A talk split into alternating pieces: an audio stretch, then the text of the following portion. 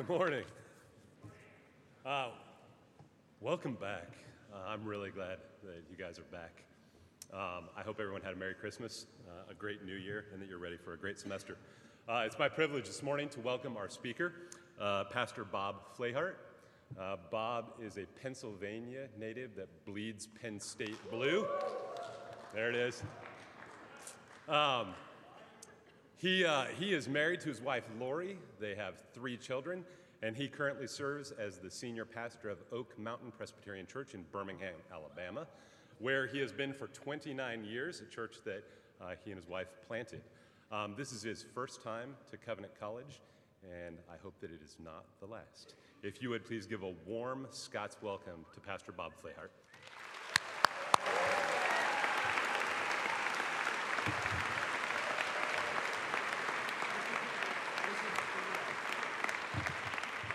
It is great to be here. Um, I have a, a, special place in my heart for the campus and for college ministry. And so, whenever I have an opportunity to visit a college campus, whether it be Auburn, uh, War Eagle, Alabama, that's uh, Roll Tide. See, I can say both since I'm from Penn State because I really don't care about Alabama or Auburn, right? Or Birmingham Southern, uh, any of the campuses. I love speaking to college students because my life was radically changed 36 years ago, almost to the day today. I was a sophomore at Penn State. I didn't grow up in a churched home. And uh, I still had a God, however. It was basketball. I still shoot about 200 three pointers every other day.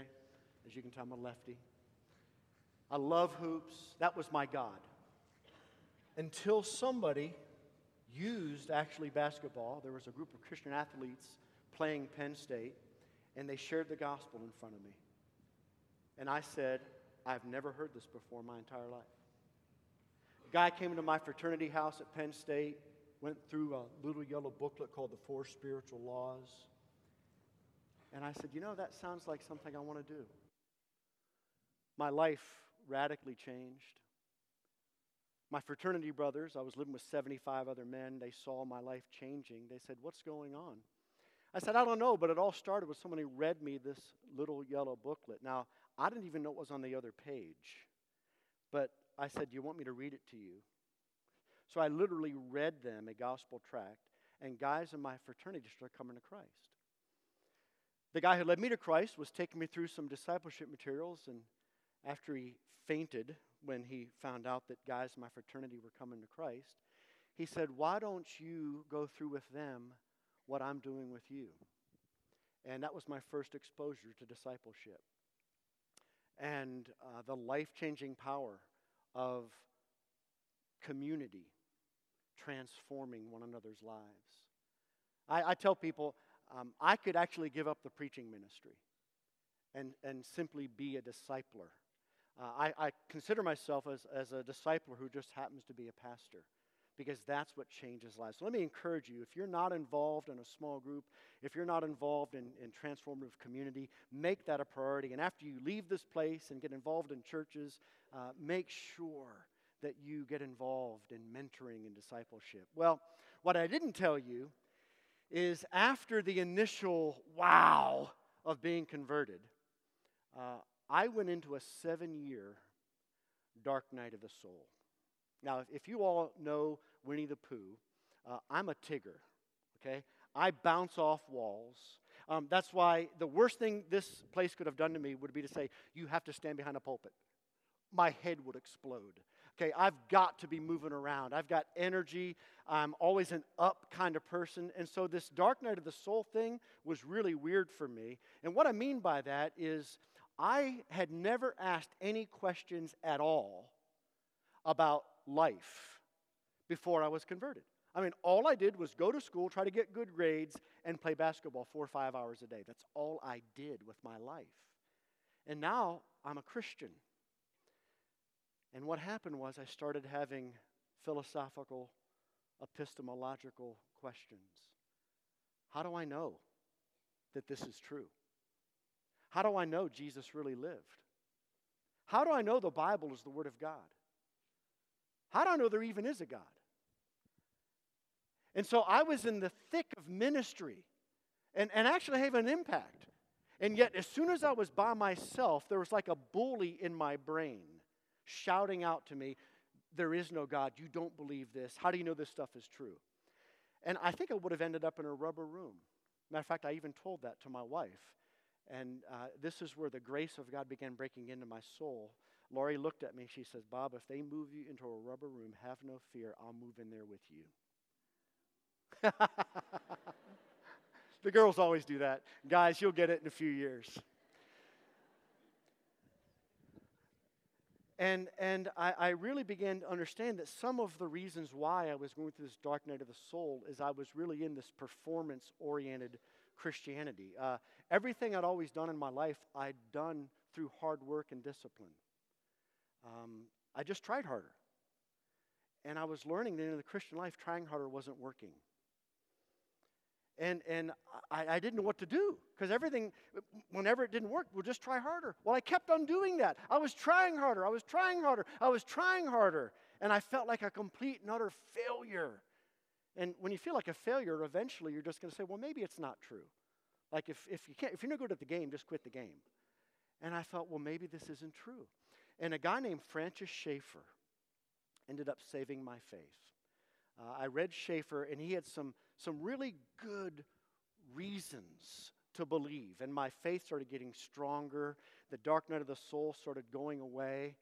And I found myself reading more and more Schaeffer. And what was interesting is I read a book called True Spirituality, which is a great book, by the way.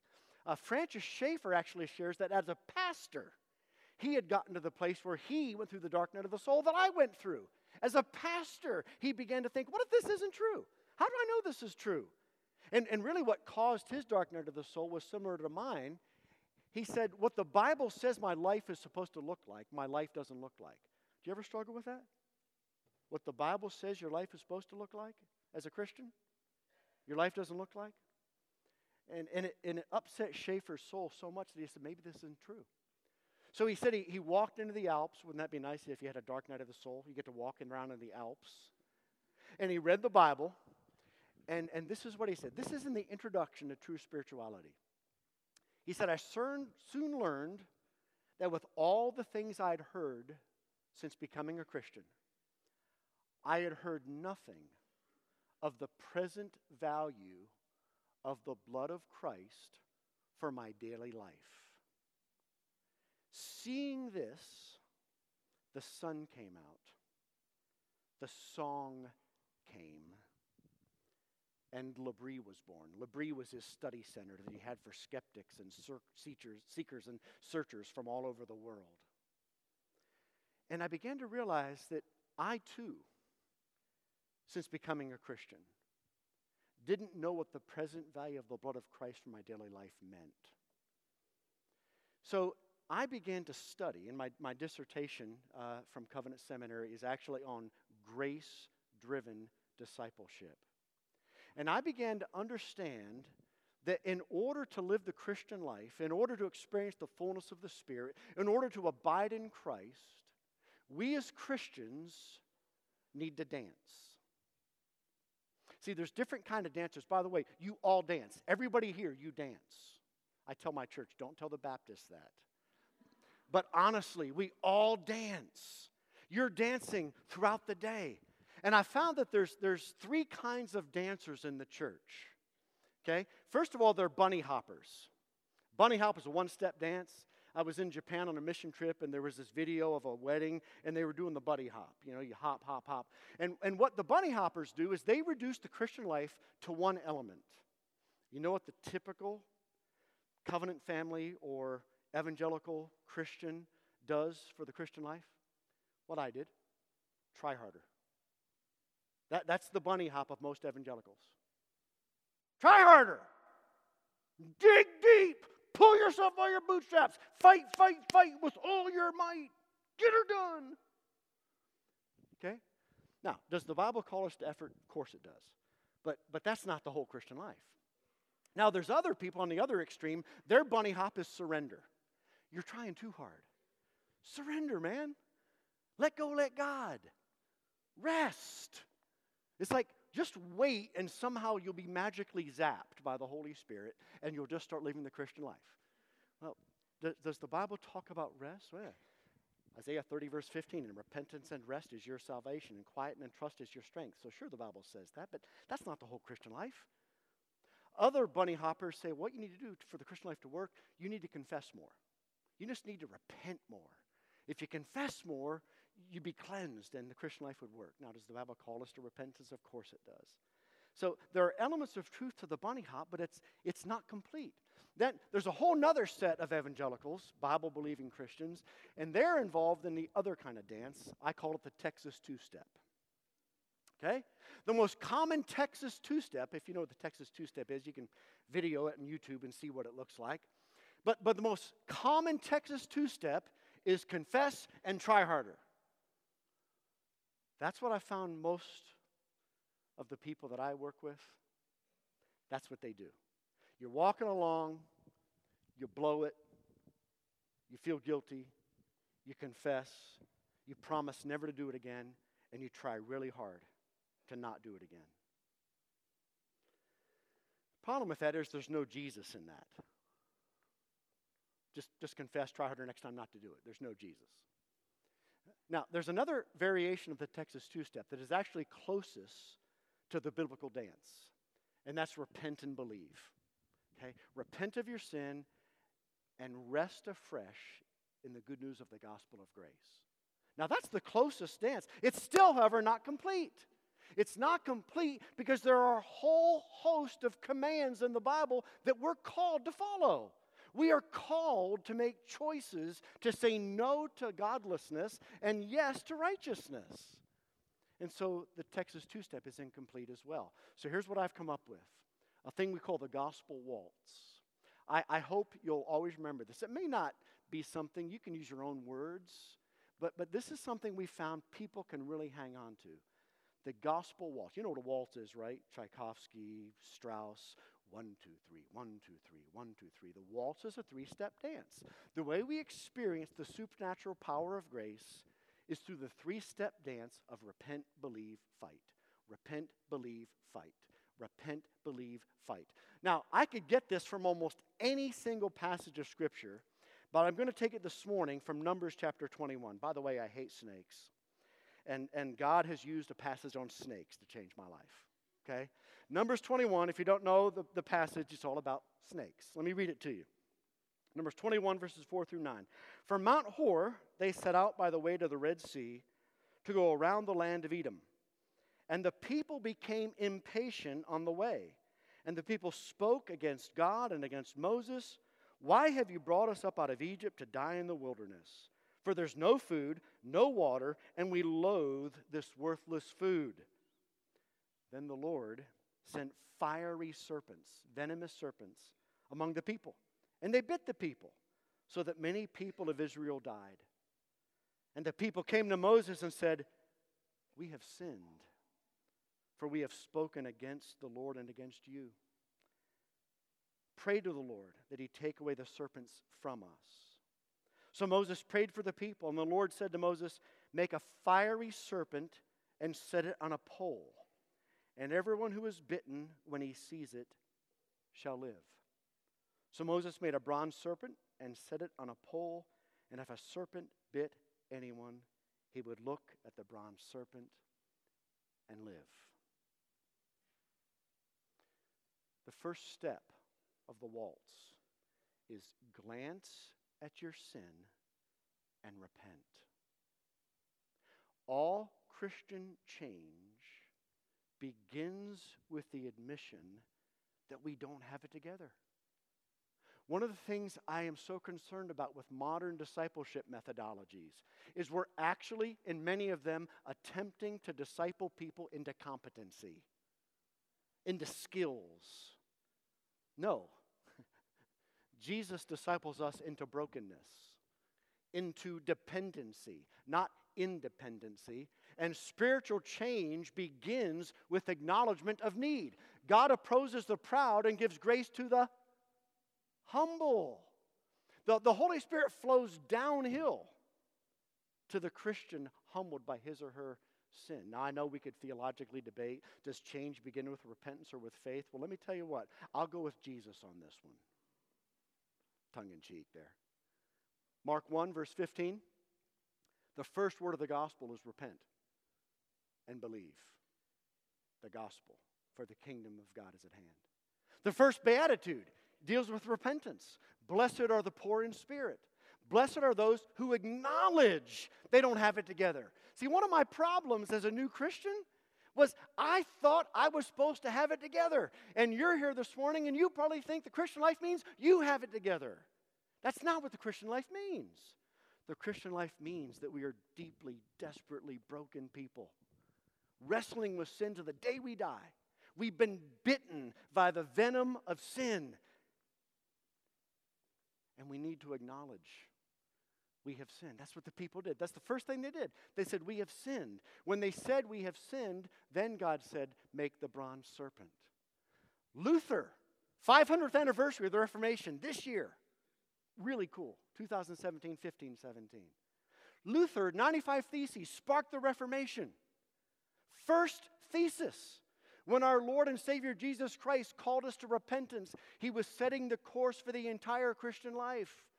Repentance isn't what bad Christians do, repentance is the normal Christian life. See, the reason why so many of us engage in self reformation, in self sufficiency, is because we really don't think we're that broken. See, what we do is we feel guilty about our brokenness, but we think we're only broken enough that if I try really hard, I won't be broken anymore. We're not to the point in our brokenness where we realize, I can't fix myself. Trying harder is not going to happen. And you go to God in utter desperation. You're poor in spirit. Oh God, I have sinned because I'm a sinner. Now, if you need some help recognizing your sin, maybe even exercise. The exercise I call the tongue exercise. I didn't come up with this. It's called the tongue exercise. So the, the, the, the, the mouth, Jesus says in Matthew 12, simply is an overflow of the heart. Listen to your words. Okay, so here's the, here's the assignment for the next 24 hours. Hold each other accountable on this, will you please? Next 24 hours. Do not complain. Do not grumble. Do not boast. Do not exaggerate. Do not criticize. Do not tear down. And on the other hand, oh, by the way, don't blame, shift, don't excuse make, don't defend yourself. On the other hand, always have your words be filled with thanksgiving, praise, worship. Always build each other up. Always, get, always encourage one another. Now go ahead and just do that. You won't make it past lunch. And, and then Jesus said, it's, it's even the thoughts of our hearts, the, the intentions of our minds that that the Lord sees. So even if you were able somehow to control your tongue, which you can't, James says, your thoughts. See, we are desperately broken people. You don't need to go out and sin to become aware of your sin. There is already, so, our hearts are like an iceberg, right? There, there's so much sin in there already. We need to be more aware of it. Change begins with repentance we have sinned. But you can't stop in repentance. The waltz isn't a one, one, one, one, right? It's one, two, three, one, two, three, one, two, three. What I love about the waltz is it keeps you integrated, it keeps you balanced. You won't get stuck in repentance. Repentance always leads to fresh faith. See, it says, if anyone looked at the bronze serpent, they will live.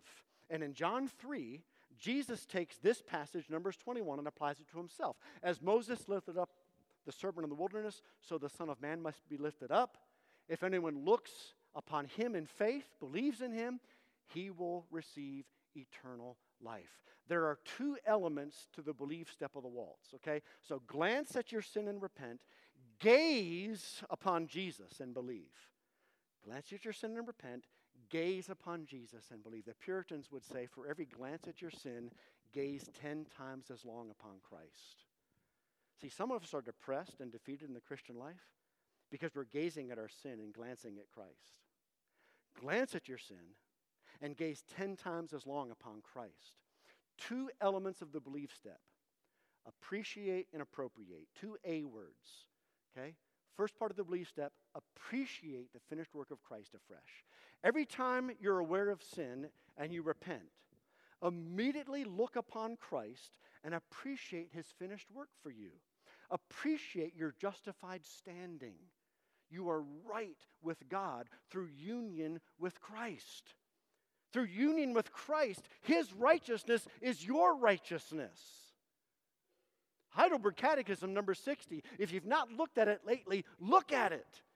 It says that God declares us righteous in Christ and, and looks at us as if we had never sinned nor been a sinner, and as if we had been as perfectly obedient as Christ was for us. Justification, just as if I'd, just as if I'd never sinned, just as, as if I'd done everything right. That is your standing and status unchangingly before the Father because of your union with Christ, if in fact you've trusted in Christ. So appreciate your justified standing and appreciate your adopted status. In Christ, you're adopted into the Father's family. John 17, 23. Jesus prays that we might comprehend that the Father loves us just as much as he loves Jesus. Now, listen, you can't let that seep into your heart by listening to a speaker on chapel morning. You got to reflect on that. You got to cry out for God God, let me see, let me hear that you really love me as much as you love Jesus himself. Appreciate your justified standing, your adopted status. The second A word is appropriate. This is where we get to Schaeffer and understanding the present value of the blood of Christ for our daily lives. At the place of your repentance, you appropriate the power of the blood and trust Christ by his work to change you the same way you trusted Christ to save you. Now, let me give you a picture of what happens here. Schaeffer was big on talking about time and space. Real events, real history. Numbers 21, real desert, real people, real rocks, real sand, real grumbling, real snakes, real slithering, real bites, real venom, real death. Time and space. The warp and woof of history. Screaming. I was on a mission trip in Russia, and one of the Russian painters painted this on a mural as big as that whole wall. And there's snakes not just coming from the ground, but falling from heaven on the people. They're laying on people's arms, laying in people's legs. There's babies, there's moms, there's dads, there's teenagers. An, an amazing scene. Now, now, here's where you need to stick with me the believe step of the waltz, appropriate. Real physical venom, they're dying. They looked at the bronze serpent. That look of faith released supernatural power from heaven. And physical venom was literally neutralized. Supernatural. Folks, we have got to get back to the Christian life. It's supernatural. It, it is not some moralistic, life changing, self help philosophy. It is supernatural. And when you look to Christ, supernatural power is released from heaven on your behalf through the Holy Spirit and you're able to experience supernatural, life changing power of grace. See, grace isn't merely the message of God's unconditional love, grace is also the message of God's supernatural, transforming power. And when you feel the bite of sin, let's say I'm impatient or critical of my wife, I go to Christ. I have sinned. First step of the waltz. I don't stay stuck in my sin. I look to Christ. I appreciate my justified standing, my adopted status. I'm confident of my security in the love of the Father. And I now I, I trust Christ to apply the blood to that part of my heart that is impatient and critical. And I say, Oh God, I don't need a self help book here. I need to be supernaturally changed. And I'm going to trust you to change me the same way you saved me. In the same way that the people of Israel in the desert experienced supernatural power to neutralize physical venom, I'm trusting you as I look to Jesus, John 3, to apply the blood of Christ to my soul so that I experience supernatural change. Glance at your sin and repent. Gaze upon Jesus and believe. Appreciate, appropriate the waltz isn't a Texas two step. It's not one, two, one, two, one, two. It's one, two, three, one, two, three, one, two, three. Repent, believe, fight. Grow in the Spirit and fight. In, in verse 9 of the text, it says, if they looked at the serpent, they would live. Folks, there's a life to live. You know, I just don't understand these intramural struggles and, and arguments we have about grace versus uh, law or gospel versus obedience. There's no tension at all. It's repent, believe, fight. There is a life to live. Titus 2 grace trains us to say no to godlessness and yes to righteousness. Grace does that. First Peter, uh, Second Peter, uh, chapter one. Add to your faith. See, faith is primary. Faith in Christ. Add to your faith. Make every effort to add to your faith virtue, moral goodness. So, what does the fight step of the waltz involve? First of all, the fight step involves making every effort to say no to what God forbids. Right? It, it's, it's not performance, okay? This is from acceptance, not for acceptance. God's not going to love you more if you obey, He's not going to love you less if you disobey. Because your love is dependent upon your union with Christ. Otherwise, we're all in big trouble. But obedience matters. So make every effort to stop doing that which God forbids immorality, drunkenness, gossip, worry. And by the way, all those become fodder for repentance. That's waltz music. Waltz music is playing around us all the time. Relationships, circumstances, events, it bubbles up sin. Okay? Secondly, make every effort to do what God commands. Love one another, serve each other. I mean, the, the Bible's filled with commands. Thirdly, make every effort to engage in the means of grace. Read your Bibles, pray, practice generosity, get involved in community, engage in the sacraments in the local church, worship. Okay? There is a life to live. Repent, believe, fight. Repent, believe, fight. That's how you experience the spirit filled life. That's how you experience supernatural transforming grace. That's what it means to walk in the Spirit.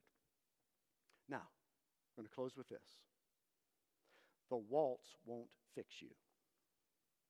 This, this isn't some key to the higher life. Okay? The waltz is simply how broken people with broken lives live in a broken world until Christ comes back. Yet, experiencing substantial healing. The waltz is simply how broken people with broken lives live in a broken world till Christ returns. Someone will come to you, Bob, the waltz isn't working. Who told you that? That's how it works. You don't get fixed, you just keep waltzing. Last thing I'll say is this every one of us here, every one of us here is heavy footed in one of the steps of the waltz. Because of your temperament, personality, background, training, church, preaching, parenting.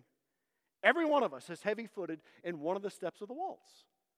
I am a heavy footed fighter, right? I told you that earlier. I, I rely upon discipline, hard work, trying harder. I'm heavy footed in the fight step of the waltz. If I would have coffee with any one of you, I could discern, and so could you, where you're heavy footed. Others of us are heavy, footed in the repent step. Okay, you tend to get lost in your sin. You know, oh, woe is me. I'm such a worm. Okay? No, that's, that's not the Christian life. You're heavy footed in the repent step. Others of us, I call this the belief step people, you're, you're, you're stuck in the hot tub of grace. Say, oh, baby, grace, it's so good.